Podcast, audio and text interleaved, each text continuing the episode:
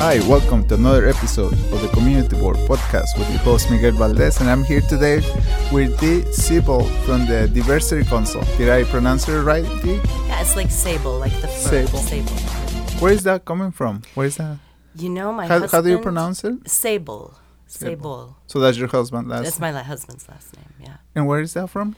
He is. Um, his his people are from the Ukraine, Eastern Eastern Bloc countries Okay. In in Europe. So How long have you been in Rochester? I have been here now for 15 months. 15 months. Okay. So Where where did you move from? Colorado Springs, Colorado. Okay. So how was your So this this is your second winter? Starting my yeah second winter. Both winters were not too bad. No, not at all, especially this one. Yeah, this was really nice. Last winter was not too bad either, except when we moved here in December, it was raining. So it was like, uh, Yeah, but- I remember it got really icy and then Yeah. bumpy roads yeah, after it was that. crazy. Yeah. The for our friends who are listening and they're not familiar with the work that the Diversity Council does, hmm can you paint the picture? Explain them to them. What what is the mission? What do you guys do? Sure. So I can tell you, Miguel, that this organization has been in Rochester for 28 years now. And that's a long time. That was a long time ago for a community, particularly in the med- Midwest, to start thinking about diversity and inclusion and equity. And we do our work in three equity emphases. And they are civic equity, so equal treatment under law, both through law enforcement and the judicial system.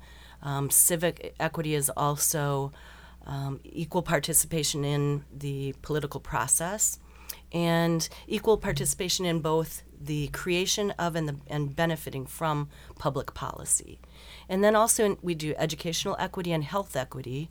And our work in health equity is in underlying determinants of health, so access to um, living wage, affordable housing, food security, mobility, those kinds of issues. Okay, and um, so you offer all these programs. Who is your primary clients, or who do you guys offer these these programs So we or opportunities? Yeah, we do several different things. We uh, do trainings that we offer to nonprofits and businesses, and they are, um, you know, to help create inclusive culture and to focus on equity in policies and practices and those types of things. We have community programs and we have trainings for the community and um, fun activities for the community. And so we have a pretty broad um, array of, of participants and, and constituents and folks who we hope to engage with. We also do a lot of disseminating of information on behalf of um, all parts of the population and community. And do you cover only Olmsted County or outside? We do our work pr- all over southeastern Minnesota primarily, though we have clients all over the state and even in other states. Okay, and um, how it's been now with the recent changes in the administration work and and the the environment? How's you know the way it's been feeling lately? Yeah. How how is the approach you guys have taken, or are you guys busy? How Yeah. can you? Sure. So we um, have found that this climate of incivility and um, uncertainty has created a lot of anxiety and has been affecting a lot of people. And so we ha- saw a, a big increase in the number of calls and uh, emails and other contacts that we were receiving from people who were concerned or continue to be concerned about specific things or just feeling a general sense of anxiety about kind of how things are, are going right now. Uh, and so we have actually new programs that we are providing.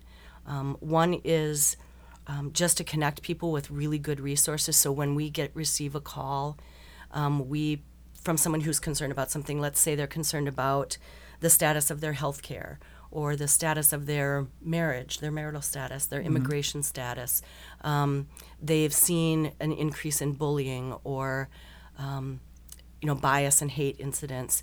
So we connect those people with uh, a representative from our, our team, our volunteer team, and we help them first talk all the way through whatever their concern is and their anxiety is, and then uh, find and uh, connect them with resources, really good, valuable resources, either in the community or beyond the community, depending if they need just good, solid information.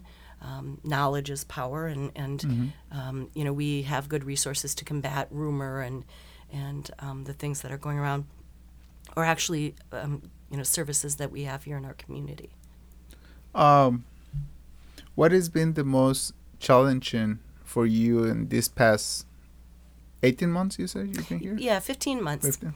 Um, you know, I think uh, I've been amazed by Rochester itself and by the people here. There are so many incredible people in this community, uh, people that are really committed. I think the biggest challenge is learning to navigate um, the the complexity of resources and services and um, initiatives and and um, programs that people you know have created in all different areas and then creating you know I, I see the diversity council really as as a convener and um, I think a lot of our work is in bringing people together around different topics that relate to equity and relate to improving, you know, the quality of life here. And I see that that's been a big challenge is to kind of navigate and pull people together and find um, pathways to who's doing what and, um, you know, everything that's available. Yeah. One thing that I really like from your website is the calendar that you guys keep. Yeah. The calendar of um, events that are, that are going on in the community and Yeah. from multiple communities. Yeah. Uh, That's a, it's a great resource. There are a lot of calendars in our community here. Yes, too, but yours is capture the culture and from, like I said, from all the groups here in Rochester we try really hard to do that. to yeah. keep it up updated. Our e news also, so we do now it's twice a month we have an, a newsletter that goes out, and it is really broad and captures lots of different things, not just um, events and activities, but also, um, you know, reports or um, findings or um, opportunities and job opportunities, all kinds of different cultural things. Mm-hmm. So I think and I, are both good I, I, resources. I know, and I've seen some of um, collaborations that you guys do also with the public um, Rochester. Uh, what is it called? The theater, uh, civic theater. Uh-huh, Civic Theater. Can you mention some of the uh, events that you guys? Sure. So we currently have um, we have a program called Diverse, um, with with a focus on verse, and that is um, we hold those three times a year, and they're really poetry and spoken word events, uh, and we, they have a theme and a quote each time. So we do one uh, that that's Dr. Martin Luther King Jr. and and focus on kind of Black history, but the the quote is is always broader. And then we do a Harvey Milk uh, poetry slam and, and, and spoken word slam, and then we have a, um, a Hispanic Latino event in in the fall, and they're really just a place for people of all of every age and from every part of the community to come out, um, you know, speak their truth, share something. Um, that they feel about the quote or, or about community, and they've been really wonderful events. And um, you know, partnerships are really important to us. Uh, they're a great way for us to, um, you know, reach deeply into the community and find new partnerships and reach new audiences and help um, the community as a whole find um, find itself and, and find um, pathways into everything that's going on. How did you um, get into this field, into the? So I've been doing this work for most of my life in, in one capacity or another. And um, when I, so uh, we got to the point, my husband and I got to the point where we were empty nesting. So our youngest had just graduated from high school, and we thought, ooh, what are we going to do now? This was in Colorado. And um, I, I spent my early child, my childhood in northern Minnesota. And So um, you're originally from Minnesota. yeah, yeah. What what part of town? Um, the Sh- it, it's a little town called Chisago City. It's by Forest Lake and Taylor's Falls and St. Croix Falls. It's about 60 miles northeast of the cities on the Wisconsin border. Okay. Um, and so I thought about coming back up this way and had looked at several opportunities. Um, but when I saw the job posting uh, for the Diversity Council position, I said, oh my goodness, that's exactly, that's exactly what I want to do. And I started to look to do some research on Rochester and look at the community and discovered everything that was going on with Destination Medical Center. And um, it was interesting to see a community that wants to be intentional about growth and to consider the impact of growth on the front end. Can you describe to our friends who are listening and probably they're not familiar with DMC? What Sure. is it and how the Diversity Council can bring resources? Yeah, absolutely. So, Destination Medical Center is a 20 year plan uh, for the expansion of Mayo Clinic and health service in this region. It's um, an investment of $5 billion and includes some tax funding from the entire state of Minnesota and lots and lots of private funding. Um, but as part of that plan, there is a very deliberate look at um, what would the influx of an additional 80,000 people look like to this community. So that's the projection? area. Yeah, 80 about 80,000 is the projection. And then, you know, how do we um, manage things like um, the expansion of housing and transit and other infrastructure so that it's equitable um, and, and that it, uh, you know, benefits everyone equally. And, you know, many communities experience growth and then as an afterthought, they try to go back and fix infrastructure, or they realize that they have marginalized certain communities even further, particularly um, economically challenged communities, end up being completely pushed out of um, you know the core of a city, and so I thought it would be important to be here with the Diversity Council. Um, in some of those conversations and making sure that doesn't happen and that every voice is heard um, during this period of growth and that while the conversations are going on that there is participation at every level in making sure that uh, as the region grows it suits everyone's needs. Can you um, share with us your definition or description of um, equality versus equity? for- Absolutely. For, people who might get confused. yeah so equality is you know one of the tenets that our this country is based in um, and so there's this strong belief in equality which means everyone is given the same opportunities and so if you've tried to visualize that it's um, if everyone was going to get a toolkit to make it through life every single person would get the exact same toolkit and that's equality everyone receiving the same um, access um, equity is a much deeper human principle. And what it says is everyone receives what they need to be successful. So if you consider that and visualize it, it would mean that some people's toolkits are bigger, they require more in order to reach their full potential. Others might receive less. They could be different tools in all of the different toolkits. And that's what equity is, so that everyone can reach their full potential and that we as humans, uh, you know, as human beings, provide that to one another. Some people struggle with that because they think that what we're saying is um, everyone should receive a handout or that the government should be paying for everyone. And, and I don't mean that at all. I mean that we as a community want to ensure that no matter what the methodology is, we're making sure every individual here um, is able to reach their full potential and participate at their full potential. What would you suggest for somebody who um, they want to engage with a diverse community that they're not familiar and and they want to get close or get to learn from them? Yeah. What would it be the first step you would you recommend somebody who want to reach out? wants to reach out. I think there are innumerable opportunities, particularly right now, and that, that's the silver lining, I think, to what's been going on in our culture and, and the way that the climate has changed. So there are open houses, and um, you know the mosque has been having open houses, and um, Rochester for Justice, which is um, a, you know a, a, group that um, defends the rights of, of African Americans. They've been having community potluck dinners and other, you know, organizations and, and faith institutions have been having events and activities. Um, and we've been having multicultural things, you know, opportunities for people to come together. So, you know, there's the World Festival and there, um, there is, um, you know, a, a diverse concert that's put on. And I think there are lots of opportunities. And, you know, it can be intimidating and challenging to try to step into another uh, cultural um, environment, and and but um, one thing about Rochester's citizens is they really are open and and warm and welcoming, and uh, right now I think that's even more true than it was than I saw it this time last year.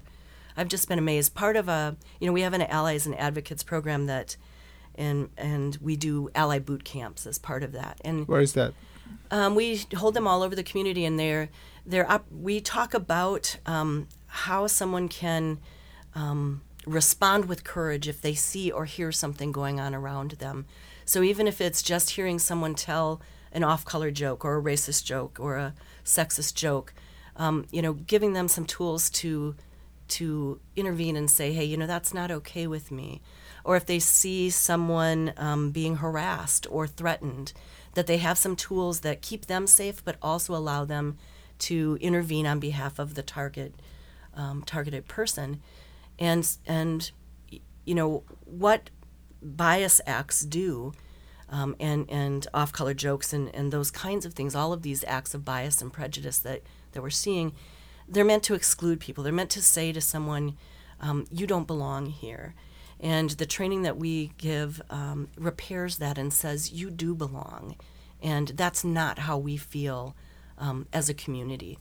But what's exciting about it is the number of people that are interested in taking this training. And our first call for volunteers to come and handle some of the calls, we had 81 people signed up in 10 days that said, I want to help someone else. I want to, you know, be a volunteer and take those calls and connect people with resources. And, and we've had hundreds of people go through the Ally boot camps already. Great. Question How was you growing up in a smaller town in northern Minnesota? Yeah. Um, you know, with the change of the demographic, how was back then when you grew up? It were, was were you exposed, or, or it was, or the like you were mentioned, those kind of jokes was part of you know part of the conversation, part of the culture. So um, the small town where I grew up is still is still just white, um, um, and it was then as well. Uh, and um, you know, I didn't realize until I moved away, which was about the time I, you know, I was towards the end of junior high, um, how insular that community really was.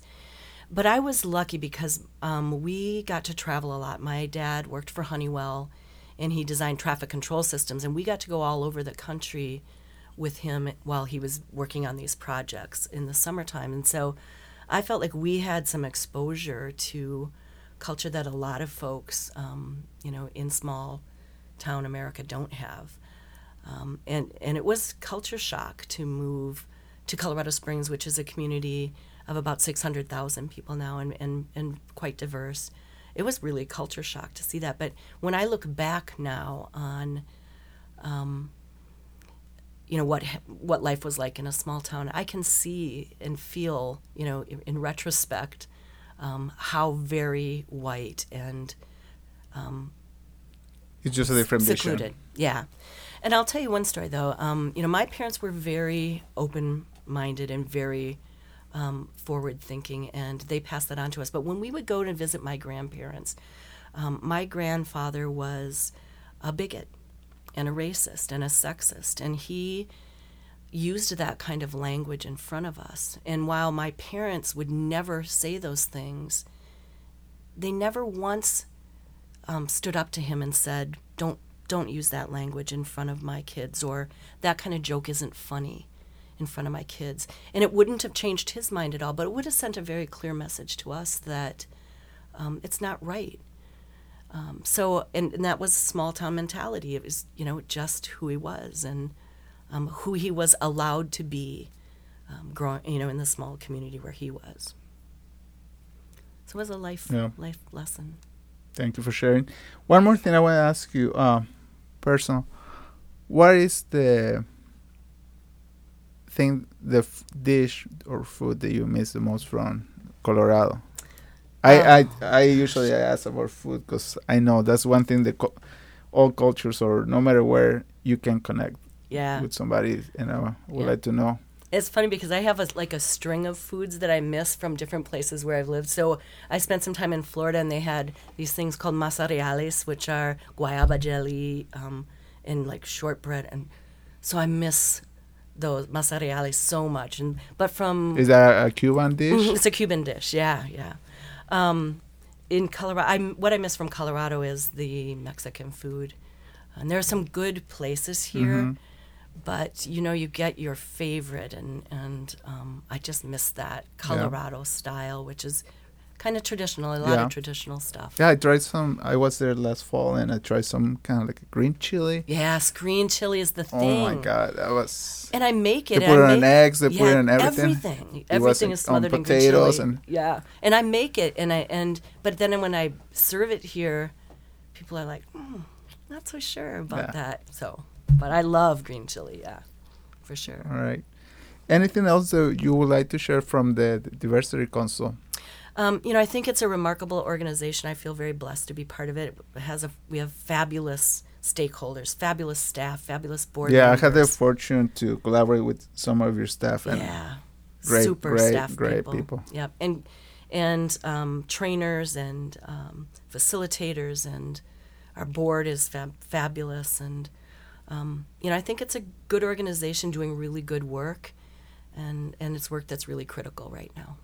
Do you guys have have any? I know you guys have a, a fundraising event. Is that on the fall, right, or late summer? It's in the summer, yeah, in August. Yeah. Okay. Yeah, we have a big event. Um, we're always, of course, open looking for donations to support our work. Lots of our programs, um, you know, don't Yeah. come with a price tag and, and Yeah. um, only function by support of others. So Where can people find you besides the website? We're gonna be putting plugging that in in the information here in the podcast.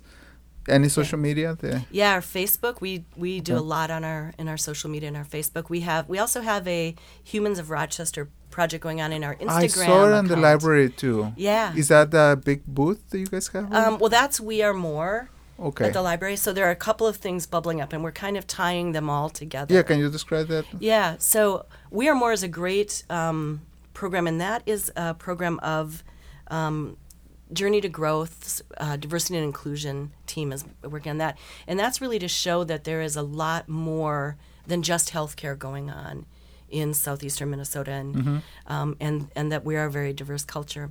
And Humans of Rochester actually is a project that came out of one of our student leaders groups.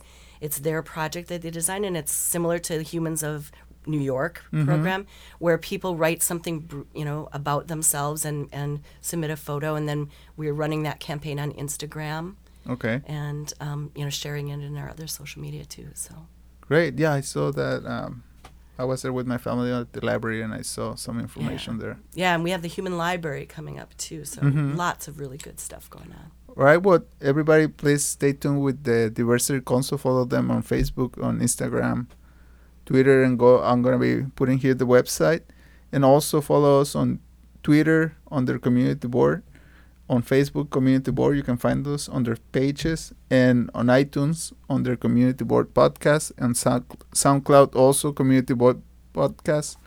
Dee, are you gonna be celebrating uh, St. Patrick's Day? What is your have you done any St. Patrick's uh, host at a dinner? And what kind of dish, if you have? Well, I n- haven't. I'm not. I'm not much of a cook. Oh, But I married a chef, so see, Oh, it works okay. out well. But um, corned beef is my favorite thing on St. Patrick's Day, so I'm hoping I'll track some down sometime this weekend. okay. Well, thank you for being here and, and for all the work that you guys do. And stay tuned, everybody, and we'll see you later. Bye bye.